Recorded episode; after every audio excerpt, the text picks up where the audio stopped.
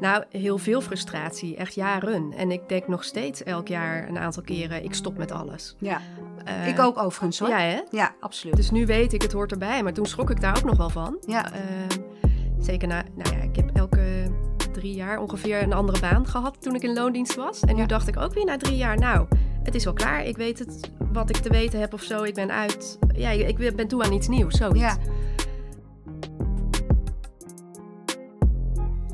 Vandaag heb ik in mijn podcast wel een heel bijzonder persoon. Want het is mijn schoonzusje, Mirjam van Krij. Ja. Hey Mirjam, wat tof dat je uit Utrecht hier naartoe bent komen rijden. ja. En Mirjam, eh, daar was ik vroeger jaloers op, omdat zij eerder dan ik haar baan heeft opgezegd. ja, dat is waar, ja. Ja. Oh, wat grappig. Ja. Ik weet nog wel dat ik eh, dat tegen mijn broertje zei. Dus dat, eh, dat is haar vriend. en ehm, waarmee ze twee kinderen heeft. Ja. Mijn neefje en mijn nichtje. En eh, toen zei ik een keer tegen mijn broertje van... Ja, ik zou dat ook wel willen. En toen zei mijn broertje... Jouw tijd komt nog wel. Vond ik echt zo'n hele stomme opmerking. Ja. ja. Had wel gelijk gekregen. Ja. Maar goed, vandaag dus in mijn podcast, de Popcorn Principal podcast. Want jij bent net zoals ik ook ondernemer. Mhm. En hoe heet jouw onderneming? Miskraambegeleiding Nederland is dat. Kijk. Ja. En daar gaan we straks ook meer over praten. Ja.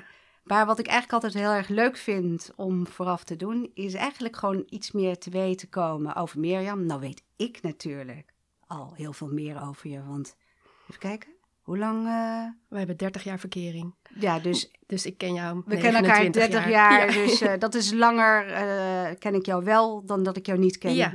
Op dat Ja. ik op deze aardkloot rondloop. Ja. Dus dat is best lang. En, maar de luisteraar, die kent jou misschien nog niet. Ja. Dus ik wil erg even weten, vertel eens iets over je jeugd. Hmm. Nou, ik ben opgegroeid als oudste van vier.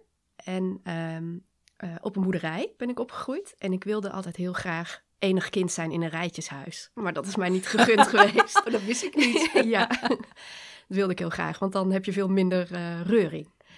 Ehm, eh, ik was een, ehm, een rustig kind, denk ik. En ik hield heel erg van lezen. En ehm, ehm, het verhaal is, en dat is ook wel echt zo, dat ik op een gegeven moment... Ik speelde te weinig buiten. Eh, en toen moest ik tien minuten per dag buiten spelen. Verschrikkelijk vond ik dat.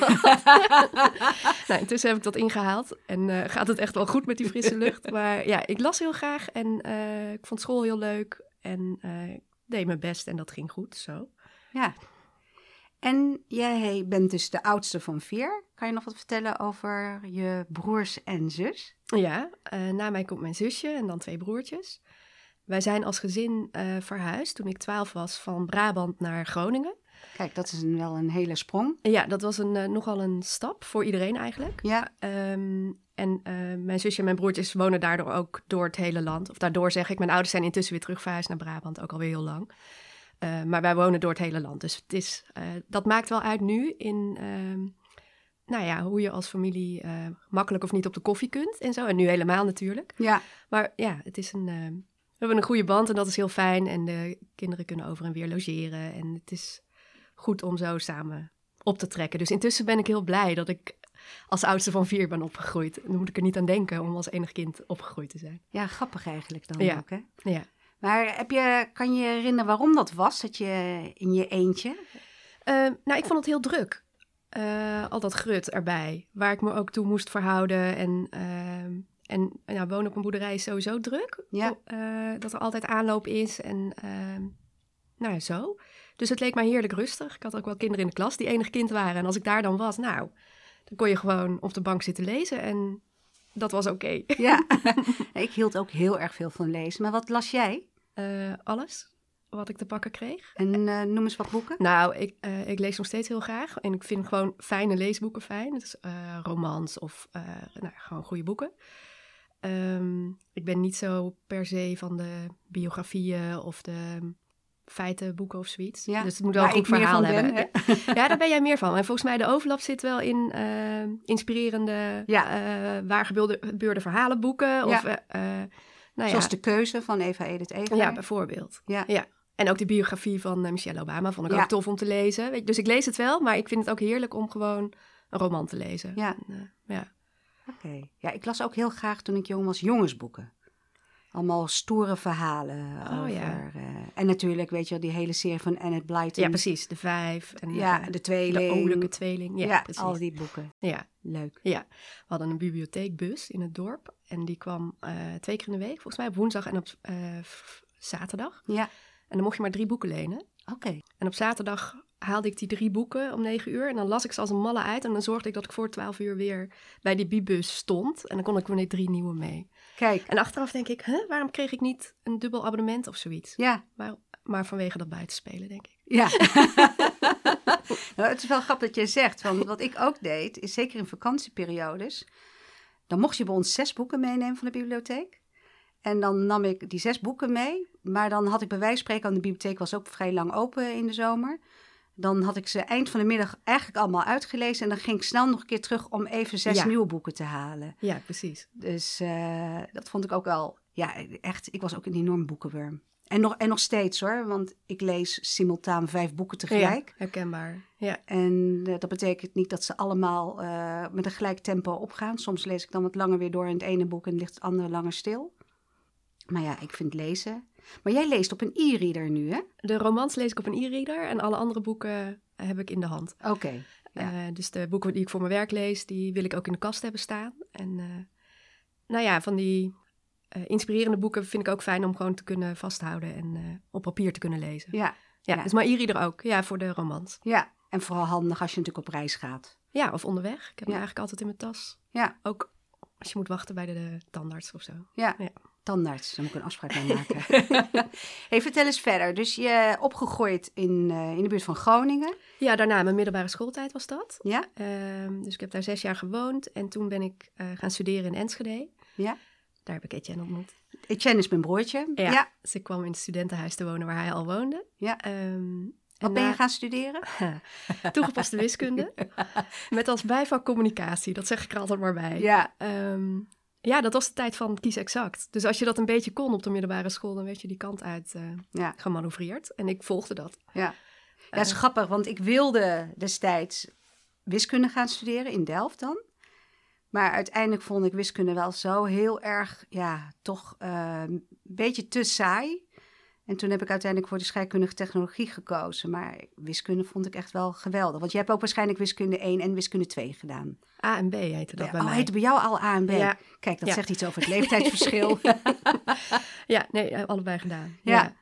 ja. dat vond ik ook echt leuk. En het, ehm, achteraf kan ik ook wel zien dat het ook het leven heel overzichtelijk maakt. Wiskunde. Een som komt uit of niet en je weet hoe je er naartoe werkt. ja, Dus dat is scheikunde of natuurkunde vond ik juist weer onhandig, omdat dat, dat je daar ook aannames moet doen en Ja. ruis moet wegdenken of zo. En Ja. dat vond ik lastig. ja, Dus nou, dat was voor toen de goede keus. mooi. Ja. En na je studie? Ja, toen heb ik een paar haakse bochten gemaakt om hier uit te komen. Dus ik heb een tijd gewerkt als eh, adviseur, consultant bij de Organisatie voor de Streepjescodes in Nederland. Was in Amsterdam. En toen heb ik zeven jaar bij Ahold op het hoofdkantoor gewerkt als een van de IT-managers. Ja. Albert Heijn, was een superleuke tijd ook. Ja. Toen heb ik mijn baan daar opgezet. Omdat ja, het, en eh, toen werd ik ja. dus echt letterlijk... ik kan het me echt herinneren dat ik echt een soort jaloezie had. Want ik werkte nog bij Unilever. En ik dacht, wauw, dat jij je baan durft op te zeggen. En jij wist echt nog niet wat je ging doen. Nee, dat wist ik zeker niet. Nou ja, ik, had, ik maakte een eh, hele goede move toen binnen Ahold. Ja, een uitzonderlijke move waar mensen echt hun best ook voor hadden gedaan dat ik dat mocht doen. Vanuit Ja. de IT een overstap naar managementfunctie in de winkelorganisatie. ja, En nou, ik denk dat ik er drie weken zat of zo. En dat ik voelde, ja, dit klopt gewoon niet voor mij. Het is een supergoeie organisatie en ik heb daar echt veel geleerd en veel kunnen doen. ja, Maar dit was niet mijn plek. En eh, ik denk dat ik Marijne ehm, ja, toen ook nog borstvoeding gaf, denk ik. Dat, dat speelt wel mee. Dat, eh, dat het iets in de balans klopte gewoon niet meer of zo. Ja. En ze was al twee, eh, denk ik. Maar de, ehm, dus toen voelde ik, ja, ik moet hier mee stoppen. Ik word hier heel ongelukkig van. En dat was nogal een besluit, ja. Want ja. het was een goede baan en het was een goed vooruitzicht, goed perspectief. eh, maar het klopte niet. Dus toen heb ik mijn baan opgezegd en eh, een jaar met mijn ziel onder mijn arm gelopen. Wat, wat, zei, wat zeiden mensen in jouw omgeving? Want ja, goed, ik was dus jaloers. dat heb je toen niet gezegd. Geloof nee, ik. Nee, ja, misschien wel tegen mijn broertje of ja, zo. dat zou kunnen. Ja, Maar die is daar natuurlijk heel mild in, zoals die is. ja, ja. Eh, nou, hij stond erachter. Dat was voor mij belangrijk Ja. natuurlijk. Dat we dat samen eh, gingen doen. Ja. En, eh, of konden doen. En eh, mijn ouders waren ook geschrokken. Want ik had een goede baan die eh, ook comfortabel was in zekere zin. Ja. Ja, en verder maakt het ook niet zo heel veel uit eigenlijk. Wat mensen ervan vinden. En ehm, het klopte voor mij, dat voelde ik. En zo heb ik wat meer keuzes gemaakt, zeg maar, in mijn Ja. leven daarna. Die Ja. eh, misschien niet de logische keuze waren, maar wel de passende voor mij. Maar er waren niet mensen die eigenlijk zeiden, dat moet je niet doen. Je bent helemaal gek. Nou, ik heb, kan me dat niet zo herinneren. Misschien wel, of misschien zei, dachten ze het wel en zeiden ze het niet. Kan Ja, ook nog. ja. Ehm, Want mijn moeder, die wilde er niet over praten toen ik mijn baan opzij. nee. Die vond dat echt gewoon, die dacht echt van, je vergooit eh, je toekomst. Ja, heb je daarvoor gestudeerd? Ja. ja. Hè? En je hebt een goede baan, waarom doe je dit nou? En die heeft er echt heel lang moeite mee gehad om er met mij over te praten. Nu, hè, nu is ze echt wel trots, maar dat vond ze echt heel lastig. Ja, ja. Eh, mijn ouders zitten er anders in, denk ik, of zo. Ja? Eh, als ik het zo had gevraagd, hadden ze heus niet gezegd, ja, goed idee. Nee, Eh, maar ook wel van, ja, het is jouw keuze, jouw leven. En eh, we hopen dat het, hè, eh, Ja. dat het wat goeds brengt, zo. ja. Maar ik denk, ja, dat hebben ze trouwens ook wel gezegd, dat, het, dat ze het ook heel erg goed idee hadden gevonden als ik mijn baan had gehouden. En, Ja. en nee, ze gunden me een comfortabel leven, dat is het, denk ik. ja. Ehm, Daar hebben ze natuurlijk ook hard voor gewerkt. Hè? Het is wel de generatie die natuurlijk hè, vaak net in of na de oorlog geboren. En eh, dus die de opbouw van Nederland weer hebben gezien. Ja. En over zekerheid en dat soort dingen. ja, nou dat. En eh ik Eerste ook generatie studeren waarschijnlijk ook. eh, wel gewild niet gedaan, weet Ja. je zo, van mijn Ja. moeders kant, mijn oma ook. Dus het, nou, die loyaliteit voel ik ook. Van, ik heb al die kansen gekregen en dan ga ik mijn baan opzeggen. Ja, nou ja, het, je hebt nou, dan toch, of ik, in ieder geval mijn eigen pad te gaan daarin. En dit, En waar Klopt, ging de pad naartoe? Want je hebt dus met je. eh, Wat deed je in dat jaar dat je met je ziel onder je arm liep? ja, dat, nou letterlijk wel dat. Eh, dus toen ging ik eh, ook bedenken, ja, wat wil ik dan voor Ja. werk? Wat vind ik nou leuk om te gaan doen? En ehm, ondertussen, mijn verkering is nogal van het reizen. Dus we hadden ook bedacht, we gaan reizen. Ja. Dat zou het jaar daarop gebeuren, want daar waren we voor aan het sparen en dat gingen we doen. Dus ik had een steeds kortere tijd te overbruggen totdat we op reis gingen. En eh, ik heb ook wel gesolliciteerd naar bijvoorbeeld zwangerschapsverlof van een secretaresse bij een eh, bedrijf op het industrieterrein vlakbij ons huis. Ja. Maar toen zei ze, nee, ja, daar ben je veel te hoog opgeleid voor. Waar ga je niet voor aannemen? Ik zei, nee, Ja. maar ik vind dat leuk. Laat mij vier maanden Ja, die klusjes doen. Ehm, dan vonden ze bedreigend of zo. Ja, blijkbaar. eh, ja. En toen, en dat was wel heel tof, was er een vacature bij Bureau Taal. En eh, die baas durfde het aan om mij aan te nemen en te zeggen... oké, je mag straks ook nog op sabbatical voor jullie grote reis... en daarna kom je gewoon weer terug. Dus dat was heel fijn. Dus toen ben ik begin 2009 daar in dienst gegaan. En dat is een communicatiebureau voor begrijpelijk Nederlands, begrijpelijke taal. Ja. Ja, Want want ik jij leek bent wel- echt wel een, eh, een taal, wat zullen we zeggen? Niet taaladdict? Ja, nou ja, nee, ik, ik leek een beta, maar eigenlijk ben ik veel meer een alfa. Ja, Eh, dat. ja. Ehm, Je bent er goed in en je vindt het ik ook vind het leuk. heel leuk. Ja, Ja. dus ik heb daar echt heel veel geleerd over begrijpelijk schrijven, heldere ehm teksten maken. Ja. En, het- en het was een superleuke omgeving om te werken in zo'n groep met allemaal vrouwen. Met plezier in woordgrappen ook. En in, eh, in ja, hoge taalgevoeligheid. Dat Ja. was heel fijn. Ehm, ik heb daar heel veel trainingen ook gegeven bij ambtenarenorganisaties. En veel geschreven. Dus daar heb ik eh, qua schrijven heel veel geleerd. En nou, achteraf heb ik daar netto niet eens heel lang gewerkt. Want ik werkte er vier maanden. Toen gingen we vijf maanden op reis. Latijns-Amerika. We Oké. vier maanden gereisd als gezin. Ja. Ja. Onze oudste is daar toen vijf geworden. Nee, Ja. vier geworden. Ehm, en toen we terugkwamen was ik drie maanden in verwachting van onze jongste. Dus toen... eh, eh, ja, dat was een bijzondere reis. En toen we... ehm, ja, toen ik dus terugkwam op mijn werk, zei ik... hé, hey, ik ben in verwachting, dus binnenkort ga ik met verlof. Dus toen werkte ik daar weer een eh, paar maanden. Toen ging ik met verlof. Ja. En, nou, toen kreeg ik zware bekkeninstabiliteit, wat ook wel geholpen heeft om keuzes te maken. Want toen ehm, kon ik een half jaar eigenlijk niks Ja. eh, qua trappen lopen en nou ja, überhaupt niks. Dus ik heb de wasmachine op zolder een half jaar niet gezien, bijvoorbeeld. Ehm, en toen ik in het kraambed lag met mijn eh, fijne kind, toen dacht ik, ja, het is tijd om met mijn leven te gaan doen wat ik echt wil. Ja. En eh, toen ben ik opleidingen systemisch werk gaan doen. Dat Ja. was gaafste wat ik kon verzinnen. Eh, want ik kende dat als deelnemer al jaren. En Ja. eh, nou, ik wilde dat kunnen. Ja. En daar meer van. Waar ben je dat gaan doen? Bij Phoenix, dus daar ken ik Marije van. Ja, Eh, mijn coach, Ja. waar ik ook al een podcast mee heb gemaakt. Ja, vond ik heel leuk om te horen ook. Want ik heb haar eigenlijk niet meer gezien sindsdien, maar door dat gesprek met jou. Ja. Ehm, dus toen ben ik daar de opleidingen gaan doen. En ehm, nou, gaandeweg vormde zich het idee van... oh ja, misschien ga ik er ook wel iets mee doen qua werk. Ja. En toen ben ik in 2011 mijn eigen praktijk gestart. Ja. ja, het is eigenlijk wel wat bijzonder, hè? want als ik dan dus terugdenk, ik vond het dus op dat moment dus extreem moedig dat jij gewoon je baan durfde op te zeggen. En ik, ik had de hele tijd al het idee dat ik eigenlijk, weet je, Unilever is gewoon een prachtig bedrijf. Eh, mooie opleidingen, leuke mensen, eh, grote verantwoordelijkheid. Nou ja, het is Ahold, ja, denk ik. vergelijkbaar denk ik. Ja. Dus daar was eigenlijk op zich niks mis mee. Maar ik had wel zoiets, is dit nou wat ik wil voor de rest van mijn Ja. leven? En toen jij dus in die tijd ontslag nam, toen dacht ik, oh, weet je, ik wil, heel, ik wil ook heel graag. Maar ik had echt op dat moment ook de vraag, ja, wat ga ik dan in godsnaam doen? Ja. En, eh, en dat heeft, zoals mijn broertje destijds zei, dat heeft dus ook gewoon tijd nodig gehad. En uiteindelijk ben ik dus iets eerder begonnen met ondernemen Ja. dan jij. Ja, Want ik ben in 2010 uiteindelijk begonnen en jij bent begonnen in? Een jaar later, want in 2010 eh, had ik dus de geboorte Ja, te managen. ja, Eh, en toen heb ik in, ja, in de zomer van 2011 heb ik mijn baan opgezegd. ja. En wat ben je toen gaan doen?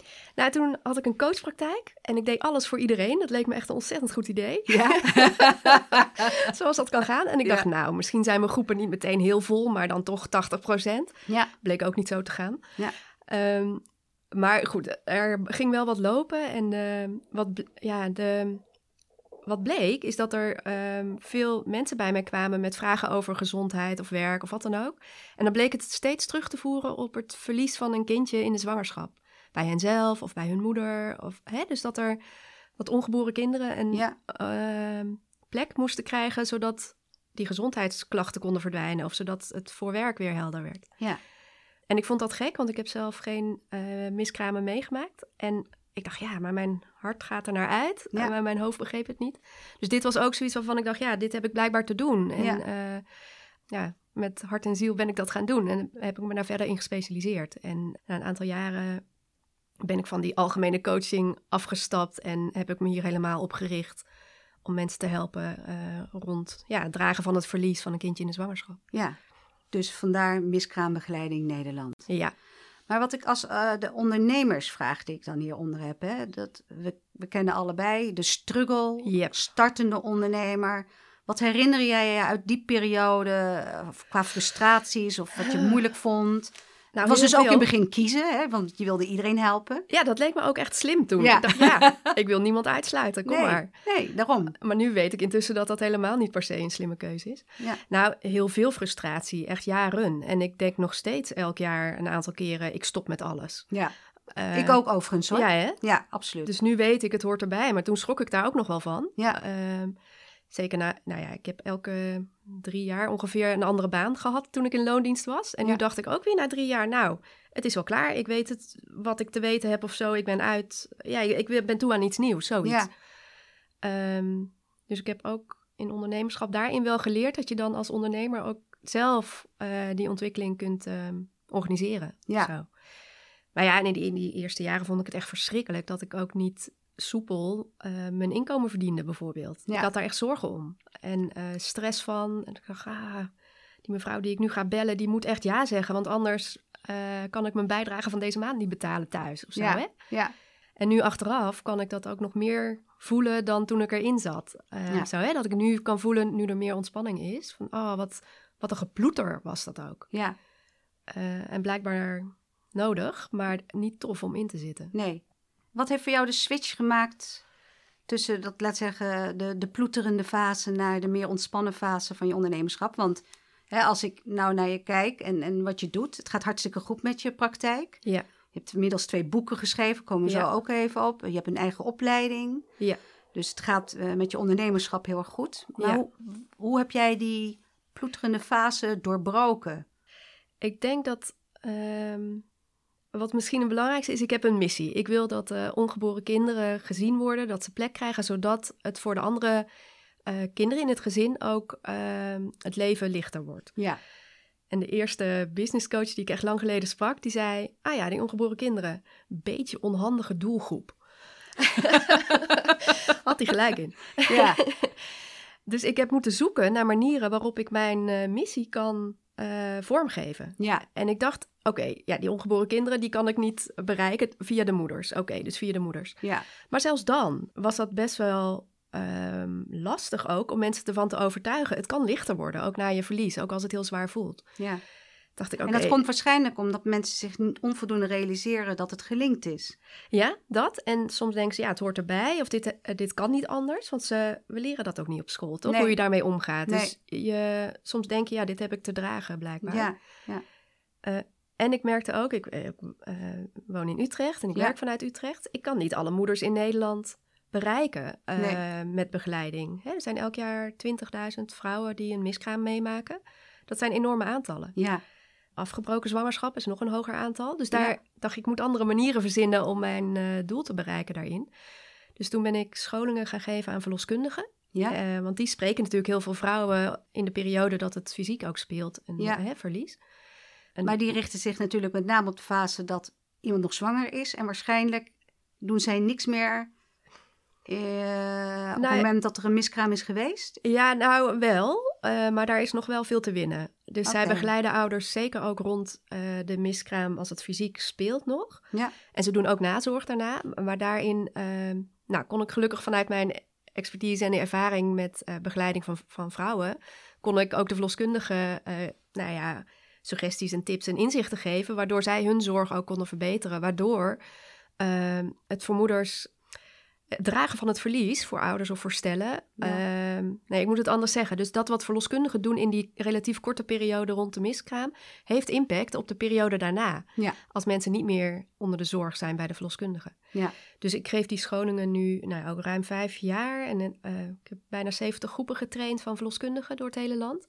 Dus daarmee maak ik ook verschil. En dat Ja. is heel fijn. eh, en dat betekent voor mijn bedrijf ook veel. ja, Ehm, maar ook voor mijn voldoening betekent dat veel. ja. Maar hoe kwam jij erop dat jij dus van, jij richtte je dus eerst op de moeder zelf. Ja, En daarvan realiseerde je, die kan ik niet allemaal bereiken. Ja. En toen heb jij een shift eigenlijk gemaakt naar de doorverwijzers, hè? Ja. Eigenlijk. Of degene die in contact staan.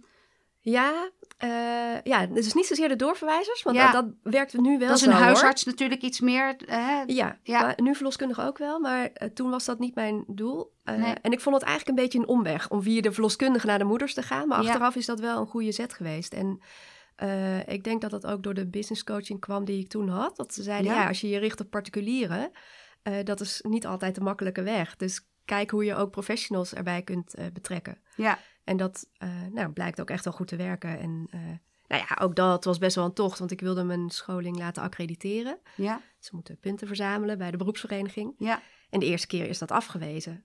Waarvan ik ook weer dacht, oké, ik stop met alles. ja, ja, ja. Maar goed, ja. Jij kan er ook een heel boek over volschrijven. ja. Veel herkenning in jouw boek.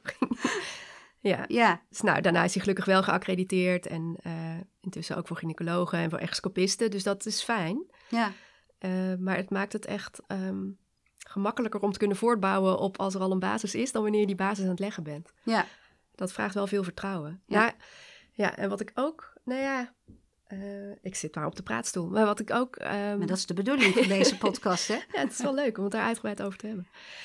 Ik dacht ook op zo'n moment dat ik dacht, nou ja, ik stop met alles. Dacht ik, oké, maar wat ga ik dan doen? Want ik kan van alles doen. Maar ik liep al leeg bij het idee dat ik weer in loondienst ging ergens. Ja. Of dat ik weer Moet ik ook niet aan moest denken, doen hè? wat ik best wel kon, maar waar ik echt geen zin meer in had. Ja, Ja, Ja. ik dacht, oké, dan heb ik dus manieren te vinden waarop het wel werkt. ja, ja. En dat, ja, dit, zo'n moment heb ik wel een paar keer gehad, ja. Dat vind ik, wat ik ook heel bijzonder vind, is dat dat heeft echt het ondernemerschap, denk ik, mij geleerd.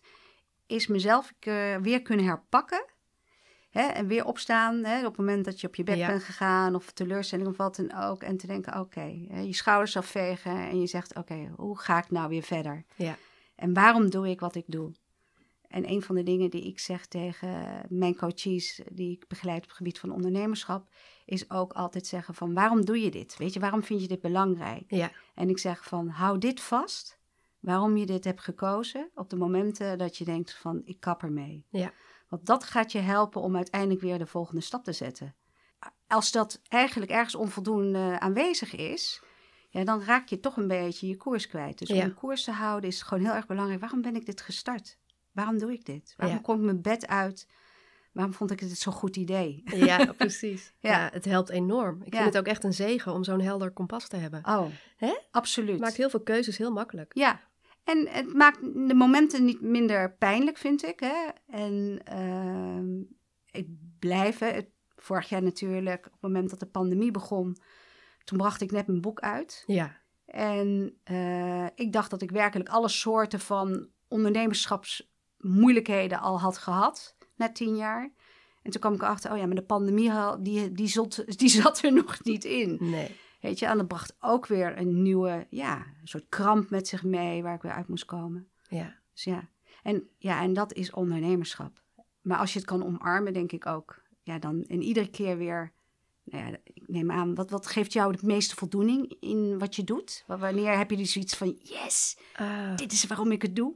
ja, nou, ik vind het heel fijn toch om, de, eh, om te zien bij de ouders die ik begeleid, of bij de verloskundigen die ik train, of bij die coaches die ik opleid, dat, eh, dat het bij hen ook eh, haakt of zo, of aanhaakt. Hè? Dat, eh, Ja. dat die moeders lichter de deur uitgaan, of dat die verloskundigen denken: hé, hey, daar heb ik wat aan aan die praktische tips. Daar word ik blij van, want dan gaat het eh, verder, zeg maar, zonder dat ik daar eh, heel hard voor hoef te werken. Maar Ja. dan verspreidt het zich vanzelf, min of meer het vanzelf. ripple effect. Dat. Ja, Ja, het is natuurlijk ergens ook eh, waardering van buiten halen, maar ik ga daar wel goed op. Dat ze blij zijn met wat ik ze kan brengen en eh, eh, wat ik kan doen. ja, En ja, het is alle drie van een heel andere orde, maar het is ook heel, ja, ehm, het vraagt deemoed of zo, of ehm, eerbied om ouders te mogen begeleiden hierin. Want het is zo'n intiem, precair onderwerp. ja, Om daar dan dichtbij te mogen staan, dat is ook ja, heel eh, waardevol. ja. Voor mij ook als, als mens, zeg maar, om dat te mogen doen. Krijg jij wel eens de vraag van klant of verloskundige eh, waarom jij dit bent gaan doen, terwijl jij niet een ervaringsdeskundige Ja. bent? Ja, gisteren nog. Oké. Ik gaf gisteren een scholing aan eh verloskundige praktijk. En dan vraagt ze ook van, eh, ben je verloskundige? Nee, nee, ik heb wiskunde gestudeerd. Ik zeg het al maar meteen. Dat Ja. is dan altijd goed voor een lach ook. Ja, een beetje... En wat ik dan zeg, is nou eigenlijk wat ik jou net ook vertelde, van dat Ja. het zo op mijn pad kwam. En eh, ook dat ik sinds een tijd weet dat toen mijn moeder zwanger was van mij, dat dat in het begin een tweeling was. Dus ik ben mijn tweelingbroer verloren in het heel prille begin van de zwangerschap. ja, En dat geeft voor mij veel drijfveer. Dat ik weet, ah, dat is de reden waarom ik dit doe. ja. Ehm, Dat is bij mij ook gebeurd, hè? Dus dat is, eh, dat is ook bijzonder. Dat ik Ja. eigenlijk ook een van een tweeling ben. En Ja. ik heb me ook altijd afgevraagd, ik heb er ook wel eens een opstelling op gedaan, wat dat eigenlijk, wat dat betekent voor ja, hoe ik in het leven sta en, ja, en dat soort dingen. ja. En? Ja, nou, het, het, het doet absoluut wel iets. Eh, ik, die opstelling vond ik ook wel interessant. Ik denk dat ik een soort van intrinsiek altijd een soort schuldgevoel heb gehad. Dat, en dat heb ik nooit helemaal kunnen duiden. Ja, Dat ik eigenlijk altijd me wel schuldig voelde over als het goed ging of als het goed gaat. Hè? Niet Ja. eens ging, gaat. ja, En andere mensen het dus minder hebben. Dat ik op een, een of andere manier, waar heb ik dat aan verdiend? ja, Dus eh, ik denk dat dat voor mijn gevoel een beetje gekoppeld is met het feit dat ik er waarschijnlijk een, hè, van een van twee waar. Wat was het geweest als er wel mijn broertje of zusje er was geweest? ja, ja. Ja, en bij jou was het verder in de zwangerschap, toch? Ja, want het is eigenlijk pas nadat eh, ik, mijn moeder van mij was bevallen, dat eh, ze erachter zijn gekomen. eh, toen moest mijn moeder daarna weer in het ziekenhuis worden opgenomen. Dat er sprake was geweest van een, een tweeling. Ah ja. En dat hebben ze daarna pas ontdekt. Mm, Ze heeft toch wel eens verteld dat het ook tijdens de zwangerschap dat ze een zware bloeding had gehad? Of heb ik dat verkeerd onthouden? durf ik niet te zeggen. Weet jij misschien beter dan ik in dit geval. Dus, maar ja, weet je, in die tijd werd er eigenlijk ook Nee. heel weinig eh, gedaan. is ook. Ja, dus ehm, Ja. ik denk, we zijn daar nu natuurlijk al veel verder in. Hoewel, dat vind ik ook wel interessant, eh, miskraam blijft een taboe. Ja, Mensen Ja. vinden, ik heb een miskraam gehad. En ik weet nog wel dat ik door jou het inzicht kreeg. Ik, mijn wens was, ik kom uit een gezin van drie. nou ja, eigenlijk uit een gezin van vier dan, hè? Als we het ongeboren kind van eh, mijn, mijn broertje of zusje meetellen. En ik wilde heel graag drie kinderen. En tussen de oudste en mijn jongste, daar zit een miskraam in. Dat, toen zei jij moment, dus eigenlijk is het gezin er van drie, er zijn er alleen twee hier. En dat vond ik ook een uh, bijzondere realisatie, want op een, een of andere manier dacht ik, oh, het klopt dus. Ja. Dat is gewoon ook heel raar om dan in één keer te realiseren. Ik had letterlijk, toen mijn dochter Lieke werd geboren, toen had ik het idee, mijn gezin is compleet. Ja, ja dat je het voelt ook. Ja, ja. ja. Dat is heel bijzonder. Maar even over de taboe van miskramen. Ja, er is een taboe op en dat wordt wel minder, gelukkig. Ook door bijvoorbeeld BN'ers die erover vertellen. Ja, hè? dat zie je uh, steeds meer, hè? Ja. Meghan Markle uh, zag ik ja. toch recentelijk die erover had uh, gesproken. Ja, zeker, dat maakt echt uit. Ook voor de tussen haakjes gewone mensen. Hè? Dat er over gepraat kan worden. Um, en nog steeds is het zo dat als iemand erover vertelt... dat dan pas de verhalen komen van anderen. Van, hè, die het dan ook meegemaakt hebben. Ja. Dus ja, er is taboe en veel verborgen verdriet. Dat vooral, denk ik. Ja. Um, en over abortus of afgebroken zwangerschappen, daar is echt ook nog wel taboe op. En veel oordeel of verwacht oordeel. Ja. Dat maakt het nog ingewikkelder. Ja. Maar ook daar is het verlies of het gemis kan uh, net zo groot zijn. Ja. En um, nou ja, ook daar beteken ik graag iets in. Dus het is... Um, ja, ik vind het ook een heel mooi thema om mee bezig te zijn, omdat het zo wezenlijk is voor mensen. Hè? Ja. Het is zo, uh, ja, het, ja, het is niet van wat voor brood gaan we eten vandaag, maar het is echt zo'n wezenlijk onderwerp wat bij, ja, bij de vrouw in dit geval dan hoort. Ja, en ook bij de man neem ik aan, Ja. bij de vader. Ja, zeker, zeker. Want zie jij daar een ander... dat- Ik neem aan dat het anders is, hè? Voor de vrouw daar fysiek ook natuurlijk Mhm. iets speelt. Mhm. Maar zie jij daar verschil in? Ja, daar zit verschil in, maar vooral omdat het twee verschillende mensen zijn. En niet zo per se man-vrouw dingen. Eh, dus vaders hebben ook gemis en vaders verliezen ook. Ja. Ehm, en ehm, dat ze er anders mee omgaan. Ja, misschien een deel is man-vrouw verklaarbaar, maar veel meer nog van wat heb je van huis uit meegekregen op hoe je, hè, over hoe je met verlies omgaat. Of hoe verhoud je je tot leven en dood. Of eh, ouderschap. Of, eh, en dus ik krijg ook wel vrouwen aan de lijn die zeggen: Ja, ik weet niet of ik nog wel kinderen wil met deze man, want hij reageert zo anders. Ja, dat Ja. is normaal, omdat je hè, gewoon twee verschillende mensen bent. Ja. En soms is dit verlies het eerste grote wat mensen meemaken in hun relatie, wat niet volgens plan gaat. Hè? Ja. Schijnbaar maakbare samenleving, maar dat geldt niet rond zwangerschap Nee. en geboortes. En wat ik ook interessant vind en wat ik van eh, een collega-ondernemer hier, Stephanie, heb eh, geleerd, is dat ieder verlies roept oud verlies op. Ja, ja, En afhankelijk natuurlijk in hoeverre je daar met dat verlies ja, hebt kunnen leren omgaan. Hè? Want het is niet zo dat het op een bepaald moment weg is. Het Nee, verlies blijft. precies. Ja. Is van eh, dat dat nieuwe verlies wat dan komt uiteindelijk, nou ja, het, het dus veel erger of kan maken dan eh, ja, wat een buitenstaander misschien zou kunnen begrijpen. ja, ja, precies. Hey, wat is nou een van de meest gehoorde eh, misverstanden rondom een miskraam van buitenstaanders? Dus van mensen Oh ja. die.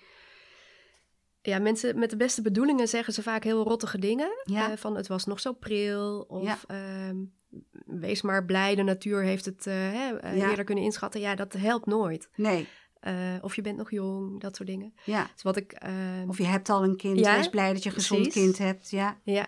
Ja.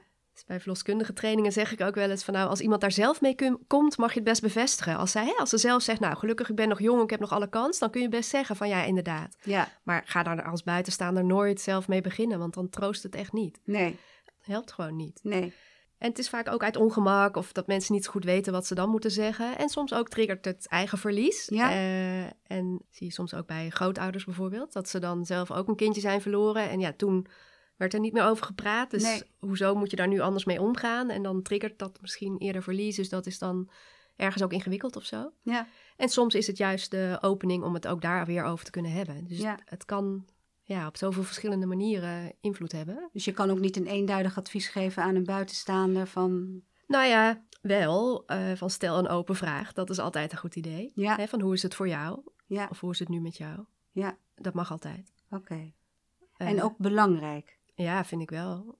Ja. blijkt ook wel dat het voor de meeste mensen ook prettig is om erover te praten. En niet voor iedereen en niet voor iedereen op elk moment natuurlijk. Dus Ja. daar mogen mensen natuurlijk ook wel van zeggen, ja, ik wil het er nu niet over hebben. Dat is natuurlijk ook prima. Ja, Maar dat betekent niet dat het er nooit meer over mag gaan. Of als het er één keer over gegaan is, dat het dan klaar is. Nee, ja, mag ook na een jaar nog vragen of na tien jaar. ja.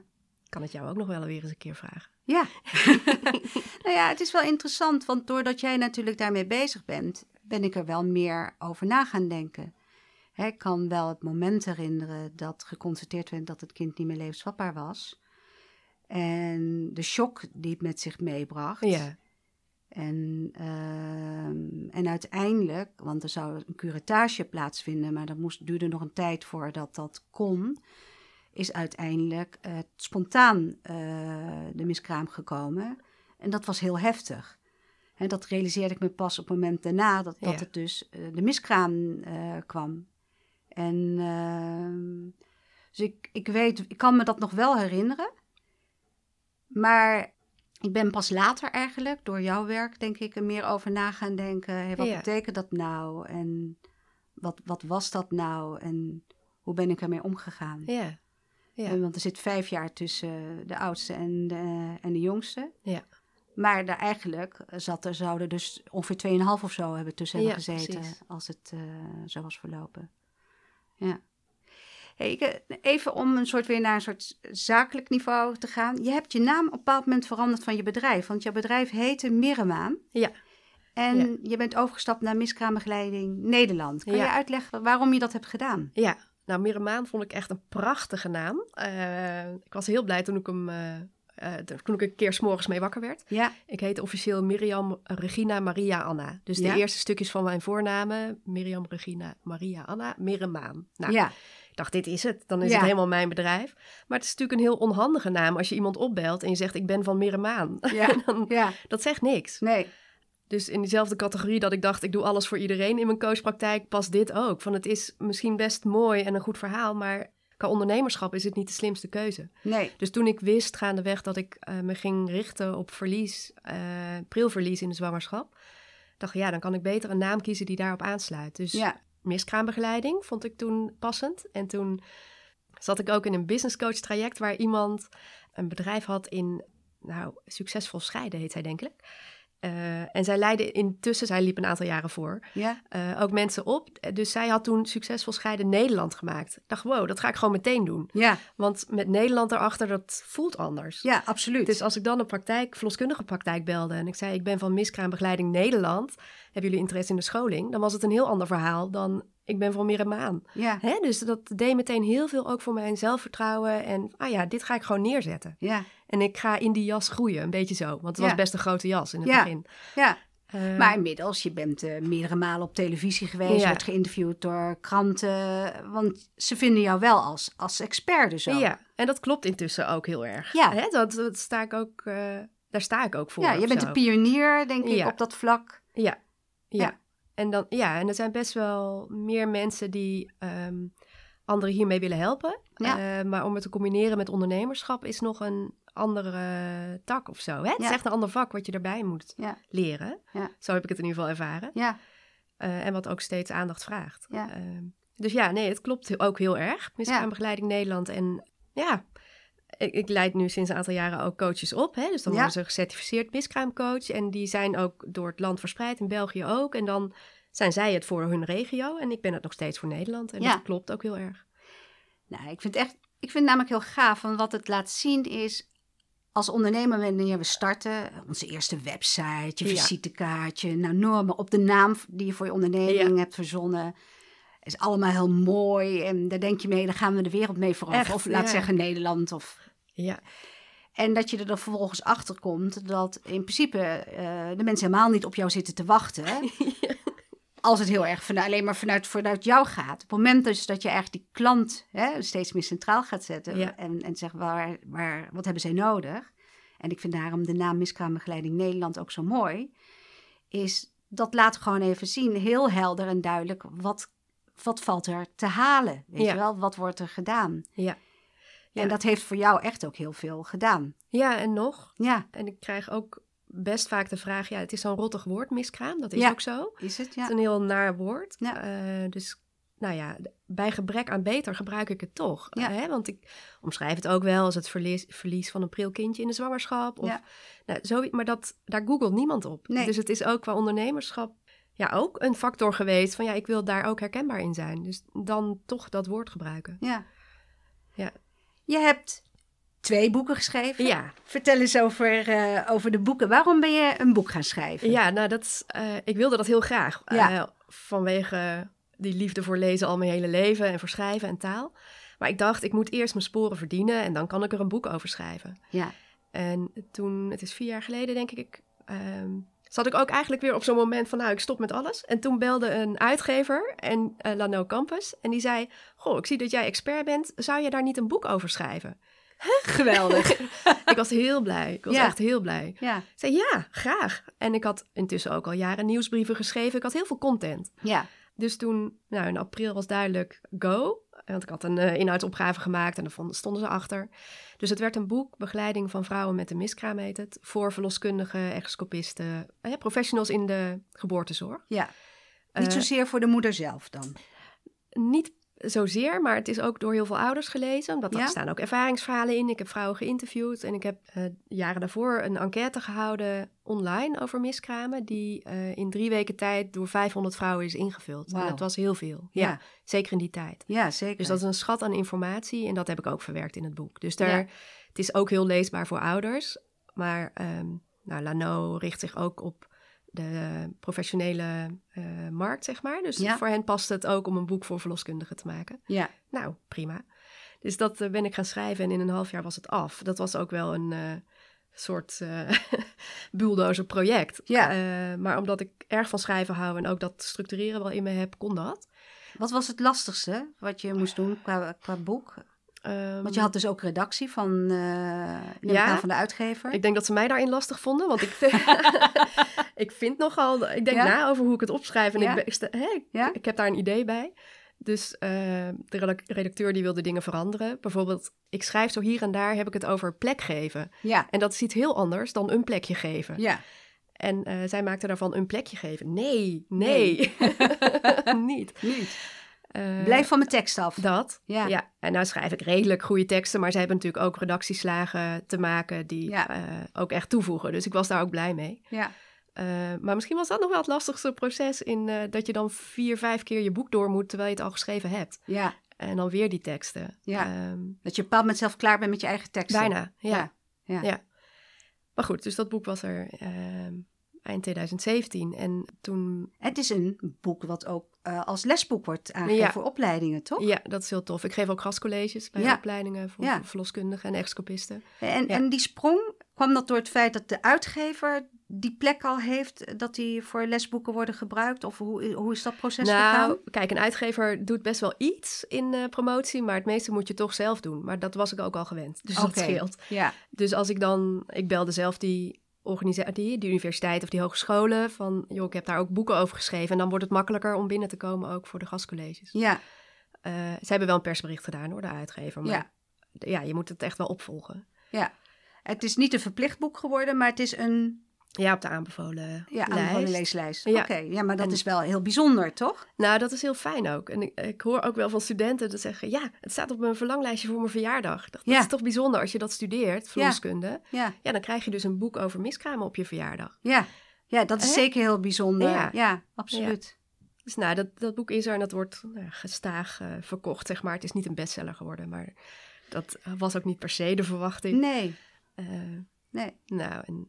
eh, Of het is nog geen bestseller geworden, Bedankt, weet je wel. Dat kan ook nog altijd. Ja. Dus eh, straks wordt het... Ga, laat je het nog vertalen. mm, ook dat is wel een eh, interessante ondernemerskeus, vind ik. Ja? Ehm, want ik heb genoeg te doen nu in Nederland en België. Ja? En ik zou het tof vinden als het in andere talen beschikbaar komt. Ehm, maar ehm, ik ga daar niet in investeren zelf. Ja. En eh, ik hoef ook niet per se mijn scholing bijvoorbeeld in het Engels te geven of zoiets. Dat Nee. voelt als heel veel extra werk, terwijl ik nog wel genoeg ja. eh Want van een hier. boek schrijven wo- word je niet rijk. Nee, daar worden we niet rijk van, toch? Nee. Laat zeggen, in ieder geval de gemiddelde boekschrijver in Nederland zeker niet. Nee, Ik Nee. denk dat er een klein topje is misschien van 25 zoiets. schrijvers in Nederland... die denk ik er eh, een boterham aan kunnen verdienen. Hoewel, ik heb wel eens discussie gehad met Florien... die zegt van, je kan echt wel degelijk wel echt wel geld verdienen met je boek. Maar als ik het even heb over de schrijvers in Nederland, denk ik dat dat, uh, nou ja. Nee, en het, het bijeffect wel. Dus de, omdat het boek er is, Ja. eh, verkoop ik makkelijker een nascholing, Ja. bijvoorbeeld. Hè? Of omdat Ja. het boek er is, word ik gevraagd voor tv... en daarna schrijft iemand zich in voor mijn eh, opleiding tot miskraamcoach. Ja. Dus dat, Ja.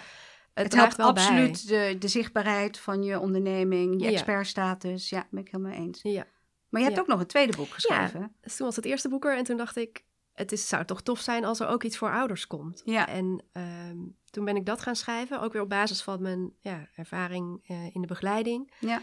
En dat is een invulboek geworden. En dat heet Als je je kindje verliest in de zwangerschap. Ja. Het is eigenlijk een babyboek voor het kindje dat er zo kort was. Ja. Met vragen, met bemoedigende gedichten, met ruimte voor de echofoto bijvoorbeeld. Ja. Ja, echt geschreven op prilverlies. Dus daar staat niet in, ehm, plak hier een, eh, de voetafdrukjes bijvoorbeeld. Wat Ja. bij later verlies natuurlijk een heel mooie manier is om eh, herinneringen te hebben. Maar dat Ja. is er niet bij prilverlies. Nee. Dus het is echt gericht op eh, verlies in het begin van de zwangerschap. Ja. Maar ook met hoofdstukken over voor de partner, voor de eventuele andere kinderen in het gezin. Ja. Dus ja, ik ben daar ook heel trots op dat het er is. En ik merk ook dat dat een. ehm, daar is de tweede druk intussen van uit. Dus dat gaat wat harder, omdat het Ja. ja, ook meer een boek is om te geven aan vriendinnen. Of wat verloskundige praktijken ook wel. Nou ja, in ieder geval in hun praktijk hebben liggen. Ter inzage voor ouders bijvoorbeeld. Ja. Gaaf. Komt er nog een derde boek? Ja, wel, wel. Maar oh, dus En een vierde en een vijfde heb ik ook nog wel in de planning. Maar eh, ik ben daar nog niet aan, aan het schrijven. Ehm, ik wil heel graag een boek maken rond abortus. Met eh, verhalen van vrouwen van hoe... ehm, hoe eh, heb je de beslissing kunnen dragen in je leven? Of hoe ben je daarmee omgegaan? Zoiets. Ja. Ja, want ik ben... ehm, ja, ik zie dat de impact gewoon groot kan zijn. En Ja. het taboe is groot. Ja. En, ehm, nou, dus daar zou ik nog graag iets over schrijven. Misschien wel over alleengeboren tweelingen. Nou ja, er zijn plannen genoeg. Kijk. Ehm, maar nog niet prioriteit genoeg nu. Nee. Dus eh, het staat op de lijst. Nou, dat klinkt heel erg goed. Dus. Maar wat ik me afvraag, hè, je bent nu ook dus tien jaar bezig. Ja. En, eh, is dit jaar je jubileumjaar? Ja. Wanneer ga je, ga je het vieren? Daar heb ik nog niet over nagedacht. Ja, ik vind mijlpalen moet je vieren. Ja, daar heb je wel gelijk in. Ja. Dus, Ja, Ik heb me in juli ingeschreven bij de Kamer van Koophandel. Dus ik kan er nog even over nadenken. Ja. Maar het is, eh, het is sowieso mooi om dat moment Ja, eigenlijk eventjes gelijk. eer aan te doen. Hé, maar wat, ehm, hoe zie je je toekomst voor je? Van, eh, ik zeg altijd tegen Erik, hè, mijn man, van ik kan ik doen tot, eh, weet ik wat, tot ik het dood bij neerval. Ja. Hè? Dus ver voorbij mijn pensioen. Omdat Ja. dit geeft zoveel zingeving. Dus eh, ik denk echt niet aan stoppen. Nee. Hoewel, ik denk heel vaak aan stoppen. maar dat is Niet als ik gefrustreerd ben. Ja, maar ik bedoel eigenlijk... dit, dit, dit is pas zo goed bij Ja. me dat ik dit wel echt wil blijven doen. Ja. En hoe is dat voor jou? Wat, waar, wat ligt er voor je? Ja, ook. Ook. En ik wil dit doen. En ik zie ook, dit is natuurlijk met een onderwerp, hoe nauwer het onderwerp, als je daarin duikt, dan is het er een enorm onderwerp. Hè? Ja. Dus er is nog zoveel in te ontdekken, in te doen, in te betekenen ook. Ja, ja. Eh, en ik merk nu ook, ehm, ook wel door dat coronajaar, dat ik het steeds meer op mijn voorwaarden kan doen. Ja. Eh, dus ik, ga heel, ik gedij heel goed op veel thuis kunnen zijn. En, eh, ja, jij vindt dat online heel erg fijn, hè? Nou, Nou, soort trainingen. Of het werkt goed voor je? ja, het werkt gewoon goed. En Ja. het werkt ook goed. Meer Ja. zo. Dus als het straks weer kan in combinatie is denk ik fijn. Maar ik zal die training ook via Zoom blijven geven. Want Ja. voor sommigen is dat ook prettig, dat je die reistijd niet hebt. Ja. Dus ik leer daarin denk ik om steeds, ja, ook mijn bedrijf meer te organiseren. Zodat het past bij mij en zodat ik het ook nog jaren met plezier kan blijven doen. Ja.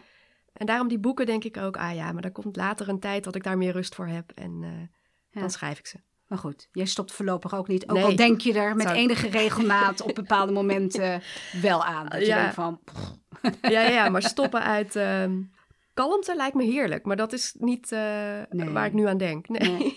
Ik vind het zo mooi. Ik luister dus vanochtend nog een podcast van Eva Edith Eger samen met eh Brene Brown. Mhm. Echt geweldig. En Eva Edith Eger is volgens mij 92, wordt 93. Of is, twee, of is 93 en wordt 94. En die doet ook nog actief haar werk. Ja, Als ze zegt van ja, weet je, als ik stop, dan ben ik dus dood. ja. ja en ik vind dat echt... Het is zo'n ontzettend wijze vrouw. Dus eh, ook heel interessant. Wel een eh, Engelstalige podcast, maar echt ook heel erg mooi om te Ah, luisteren. Ja. Ik heb tante Bertha, dat is de jongste zus van mijn oma, de Ja? moeder van mijn moeder. En zij is eh 90 geworden deze maand. En Ja? ze zit al ruim 70 jaar in het klooster. Dat is ook zo'n fascinerend levensverhaal. En Ja. staat midden in het leven ook. ja. Ze weet van alle neven en nichten, de kinderen daarvan, wat ze doen. Nou Ja. ze, hè, ze is heel in contact ook. Ja, Fascinerend. ja. Echt Eh, ook. Ja, ik denk en zingeving waarschijnlijk Ja. dat het ook maakt. Ja, hoe belangrijk dat is. Ja. Hè? Ja, en misschien ook wel verbinding met het grotere of zo, Ja. hè, wat er meer is. Ja, mooi. Ja, is fijn. Dat soort vrouwen ook. Ja. Wat zou jij willen achterlaten? Wat is jouw legacy als je Hmm. er straks niet meer bent? Ah, nou, ehm, ik heb ook wel gedacht, eigenlijk, als ik nu zou omvallen, is het ook goed. Eh, dus ik ben blij dat die boeken er zijn die kunnen gelezen worden. Eh, ik weet dat ik verschil heb gemaakt, misschien zoiets. Ja, Dus dat geeft ergens ook rust. ja. Je Ehm, hebt niet het idee van eh, er is nog zoveel. Je wil wel dingen doen, maar het is oké als je de kans niet meer daarvoor krijgt. Ja, ehm, ik heb ooit een regressiesessie gedaan. En ehm, Wat is dat? dan ga je terug naar een vorig leven. Oké. En in een vorig leven, je knipt het er maar uit, hè? Als je Ja. denkt, waar gaat het heen? Nee hoor. Knip de e's en de er soms uit. In de vorige leven had ik verschillende miskramen gehad. En toen ben ik gestorven in het kraambed van mijn eerste gezonde kind. Goed, Ja. ge- goed geboren kind. En toen heb ik me voorgenomen, in een volgend leven ga ik zorgen dat er wel gepraat mag worden over prilverlies. ja, Dus dat, die sessie die gaf mij heel veel ehm, ruimte. Dat ik voelde, oh, daarom doe ik dit. Daarom heb ik dat nu te doen. ja, En ik voel dat ik daar al dat verschil in heb kunnen maken. Ja. Eh, dus, of in ieder geval daaraan heb bijgedragen. Het is niet alleen mijn verdienste. Maar dat Ja. ik daaraan heb bijgedragen dat er meer over gepraat kan worden. Ja. En dat is fijn. En ik heb daar nog hele plannen voor en hele lijsten met actiepunten. Maar het klopt wat Ja. je doet. zoiets. Ja. Dat vind ik ook mooi dat je het zegt. ja. Ik heb, dat, ik heb een vergelijkbaar gevoel. En ehm, dat betekent ook gewoon dat ik denk van, ik vind mijn leven heel zinvol. Ik heb, ervaar veel zingeving, ben gezond, liefdevol gezin en dergelijke. En als het morgen ophoudt, dan is dat zo. Niet dat ik het wil, Nee, maar dan is dat oké. ja. Dan heb ik een mooi leven gehad. Ja, Dus, eh, en dat is niet een sollicitatie naar dat het morgen over is. Helemaal niet. Maar het is ook wel het leven, ja, het leven wat ik heb geleefd, dat, daar ben ik eh, ja, dankbaar voor. dat hè. Ja, Ja, en het, het, het nodigt mij ook wel uit om dan te denken... ja, hé, en wat is dan nog niet nu zoals ik het graag hebben wil? ja, En wat kan ik daaraan veranderen nu? Ja. ja. En dat zit soms in kleine dingen, maar dat maakt ook wel dat het... Het maakt het leven lichter. Ja. ja, nee, dat vind ik ook. Mooi. Hm. hey, ehm, wat is een eigenschap die je in jezelf koestert? Oh. Nou, heel praktisch. We hebben een puberdochter Ja, mijn nichtje. en ze is heel leuk. En wat ik in mezelf koester is dat ik eh, heel... ehm, ja, hoe zeg ik dat nou? Daadkrachtig is het misschien wel. Dus als ik me voorneem, ook al is het een vervelend klusje, het moet gebeuren, dan doe ik het over het algemeen Ja. ook best wel snel. Ja, En dat is niet per se wat zij van ons beiden heeft meegekregen. wat onhandig is als je moet leren voor toetsen. ja, ja. Dus daarom denk ik eraan. Dus dat, dat, ja, het is een praktische eigenschap, maar die wel helpt om de dingen te doen in het leven die... eh, ja. Je Die bent ik wil geen doen. uitsteller. Nee, ik ben niet een uitsteller. Nee. Waar ook natuurlijk een andere kant aan zit. Want Ja. daardoor zijn er zijn altijd vervelende klusjes om te doen. En dan Ja. kom je nooit toe aan Nee. in de hangmat hangen. Dus het is goed dat ik een verkering heb die goed in de hangmat kan hangen. Ja. Mijn broertje. ja, hij staat beter in. En hij, Ja. zo hebben we allemaal on- onze absoluut. dingen. Ja. Maar- Ik weet nog vroeger, dan eh, zei ik tegen Etienne... Kom, we gaan je slaapkamer opruimen. En dan haalde ik echt alles in zijn slaapkamer uit de kast en weet ik het al niet meer. En dan begon ik een beetje terug te zeggen. Ik zeg, nou, doe jij de rest. en dan ging ik weer weg. en dan Oh ja. zat hij echt met al die troep. ja. Maar, eh, Ja, maar dat kan hij nog steeds heel goed wel. Ja, om op ja. te ruimen. En, Ja, eh, ja. ja. en de kinderen ook wel, als, eh, ja, als mooi. de bed daarnaar staat. Ja. ja. Nou, en ook wel, ik vind het ook wel fijn om ehm, keuzes te maken. Nou ja, dat ik daar voel van als dit mijn richting is, dan heb ik dat te doen. Ja, Ook al is het onlogisch of maatschappelijk niet eens handig. ja. Jij durft ook heel erg meer op jezelf te vertrouwen dat het oké is. In de grote keuze vind ik dat makkelijker dan in de kleine keuzes. Ja. Ja. dat herken ik ook. Ja. Ja. dat ik soms op iets kleins dat ik denk van jeetje, neem nou gewoon beslissing. Weet je wel, waarom moet het nou? Maar Ja. grote dingen, eh, heel duidelijk, ik weet mijn koers. Ja. En eh, dat is wat ik doe. Ja. En, eh, en dat is oké.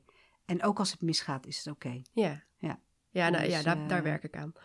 nou ja, wat ik gewoon eh, zoiets heb, eh, wat, wat is eigenlijk fout gaan? Wat is Mm. misgaan? Uiteindelijk, eh, nou ja, ik heb er een boek vol over geschreven. Het heeft me uiteindelijk ook geholpen waar ik nu ben. En hoe ik in het leven sta. Ja. En eh, ja, het was niet leuk. Het wa- waren soms hele vervelende dingen. En Ja. soms kan ik er ook nog hard om lachen. Ja, Maar- achteraf. Hè? Ja, maar ik merk vooral dat het me ook altijd echt wel iets heeft gebracht. En dat vind ik ook, eh, ja, dat vind ik ook mooi. En daarom vind ik ook zo'n vrouw als Eva Edith Eger echt heel erg bijzonder in haar wijsheid. Ze zegt, weet je wat in het verleden gebeurd is, is gebeurd. En je kan jezelf als slachtoffer blijven beschouwen.